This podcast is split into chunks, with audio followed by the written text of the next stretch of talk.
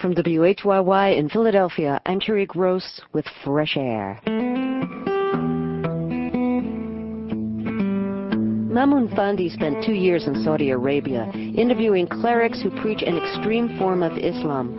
On today's Fresh Air, we talk with him about the roots of extreme Islamic movements and the rise of Osama bin Laden. Fandy interviewed bin Laden, second in command, and devotes a chapter to bin Laden in the book Saudi Arabia and the Politics of Dissent.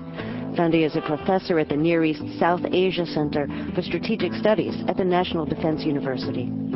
Also, our classical music critic Lloyd Schwartz talks about why music hasn't been the source of comfort that it was during the Gulf War. That's all coming up on Fresh Air.